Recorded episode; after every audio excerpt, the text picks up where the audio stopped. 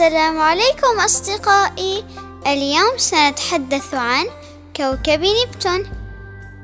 نبتون هو أصغر الكواكب الجليدية العملاقة، وثالث أضخم كواكب المجموعة الشمسية، حيث يقع في الترتيب الثامن من حيث بعده عن الشمس، حيث تم اعتباره الكوكب الأبعد عن الشمس منذ أن أعاد العلماء تصنيف كوكب بلوتو ككوكب قزم عام ألفين وستة ميلادية.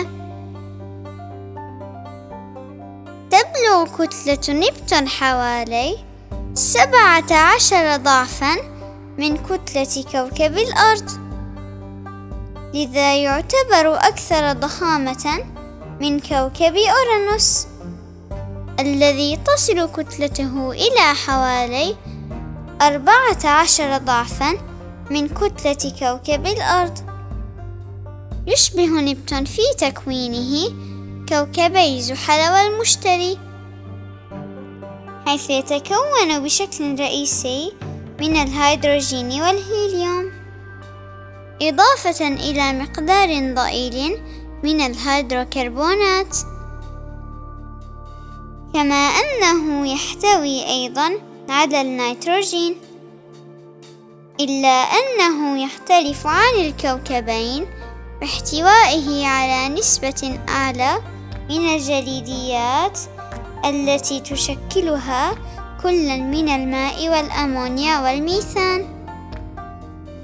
كما يتميز الكوكب بأن باطنه يتكون من الصخور والجليد، وبناء على ذلك اعتبر هو وأورانوس الذي يشبه كوكب نبتون في تكوينه عملاقين جليديين.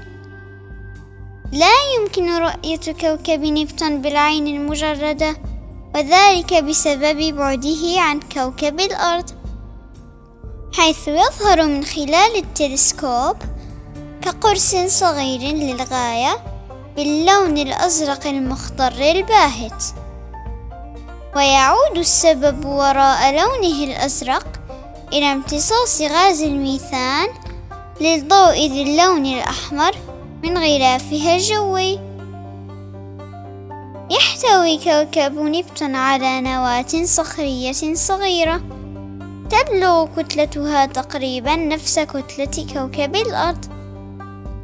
أما بالنسبة إلى قوة الجاذبية على سطحه فإنها تمثل حوالي مئة وعشرة بالمئة من قوة الجاذبية على سطح كوكب الأرض. فعلى الرغم من الفارق الكبير بين حجمي الكوكبين، إلا أن طبيعة كوكب نبتون الغازية تجعله خفيفا نسبة إلى حجمه الهائل، كما تؤثر طبيعته الغازية في تشكيل رياح تعتبر الأسرع في المجموعة الشمسية بأكملها، حيث تصل سرعتها إلى ألفي كيلومتر في الساعة، بالإضافة إلى تسببها بحدوث عواصف ودوامات حول خطوط العرض للكوكب. وعلى الرغم من بعد كوكب نبتون عن الشمس، إلا أنه يمتلك مصدرا داخليا للحرارة يسمح له بأن يعكس أكثر من ضعفي الطاقة التي يستقبلها من الشمس.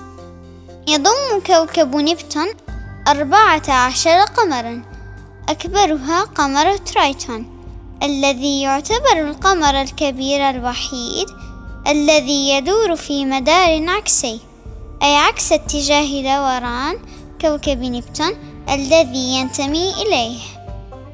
والسبب المحتمل لذلك هو أن ترايتون ربما قد كان قمرا مستقلا قبل أن يجذبه كوكب نبتون، كما أن قمر ترايتون بارد للغاية، حيث تصل برودته إلى مئتين وخمسة وثلاثين درجة مئوية تحت الصفر. ولكن من الغريب أن مركبة فواياجر اثنين الفضائية قد اكتشفت عليه نبعا ساخنا يقذف المواد الجليدية إلى الأعلى لمسافة تصل إلى ثمانية كيلومترات. بالإضافة إلى ذلك، فإن المركبة قد وجدت أن الغلاف الجوي الرقيق لترايتون يزداد دفئا مع الوقت دون معرفة السبب.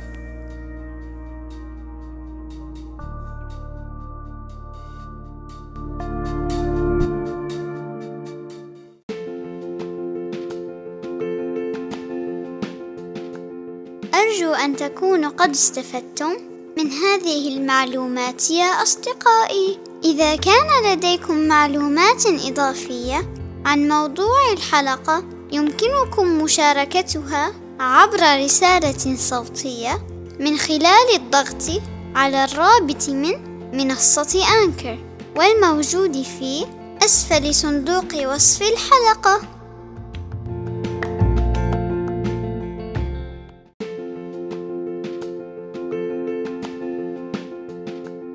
أتشرف بتعليقاتكم وتقييمكم للبودكاست على آبل بودكاست أو منصتكم المفضلة للاستماع. وأخيرا، لا تنسوا الاشتراك بالبودكاست وتفعيل جرس التنبيهات حتى تتمكنوا من الاستماع للقصص الجديدة فور صدورها. إلى اللقاء.